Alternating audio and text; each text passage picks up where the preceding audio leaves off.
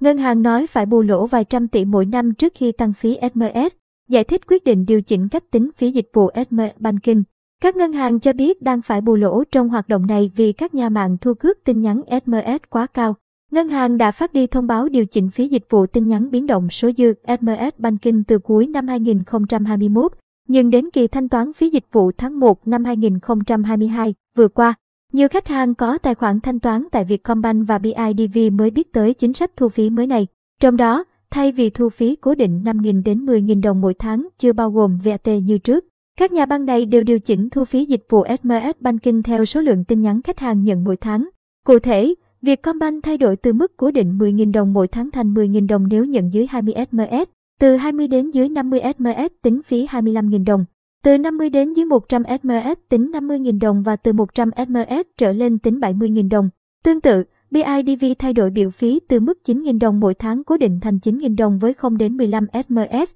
30.000 đồng với 16 đến 50 SMS, 55.000 đồng với 51 đến 100 SMS và 70.000 đồng với 101 SMS trở lên. Tạm tính theo biểu phí trên, các ngân hàng dự thu khoảng 875 đồng mỗi SMS gửi về cho khách hàng. Thực tế, mức thu này đã tăng mạnh so với biểu phí trước đó, nhưng chỉ tương đương so với số tiền ngân hàng phải trả cho các nhà mạng khi thực hiện gửi tin nhắn brand name. Theo tìm hiểu, trước khi thông báo điều chỉnh cách tính phí dịch vụ SMS Banking kể trên, các ngân hàng đã nhiều lần cho biết đang phải bù lỗ dịch vụ này. Cụ thể, theo số liệu của Hiệp hội Ngân hàng Việt Nam VN3, giá cước các nhà mạng đang thu đối với tin nhắn dịch vụ ngân hàng hiện cao gấp 3 lần so với tin nhắn thông thường. Trong đó, Mobifone và Vinaphone thu 820 đồng mỗi SMS giao dịch tài chính, 500 đồng mỗi SMS quảng cáo chăm sóc khách hàng. Tương tự, việc theo thu 500 đồng mỗi SMS không phân biệt loại tin nhắn và từ năm 2019, nhà mạng này đã nâng giá cước lên 785 đồng mỗi SMS đối với tin nhắn giao dịch tài chính.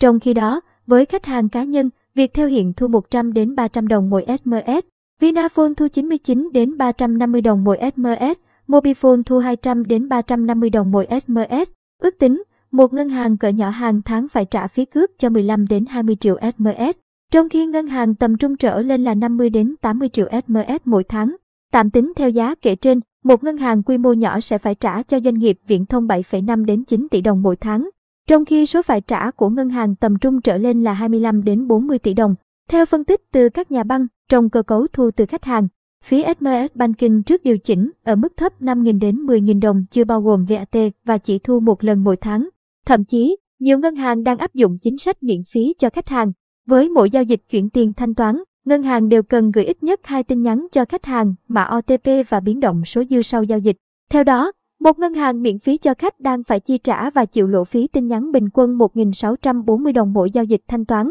Bình quân, mỗi khách hàng có 15 đến 20 giao dịch trên tháng, tương đương 25 đến 30 SMS trên tháng, tiêu tốn khoảng 20.000 đến 25.000 đồng mỗi tháng phí tin nhắn của ngân hàng. Như tại BIDV, lượng SMS gửi khách hàng tại đây tăng liên tục qua các năm 365,58 triệu tin năm 2017, 473,62 triệu tin năm 2018 và 635,48 triệu tin năm 2019. Riêng năm tháng đầu năm 2020 là 320,38 triệu SMS. Ước tính, tổng giai đoạn 2017 đến năm tháng đầu năm 2020, ngân hàng này gửi sấp xỉ 1,9 tỷ SMS tới khách hàng, tiêu tốn gần 1.200 tỷ đồng chi phí. Trong năm 2020 trước đó, nhà băng này ước tính bù lỗ khoảng 500 tỷ đồng cho dịch vụ này, mức bù lỗ các năm trước đó cũng lên tới vài trăm tỷ.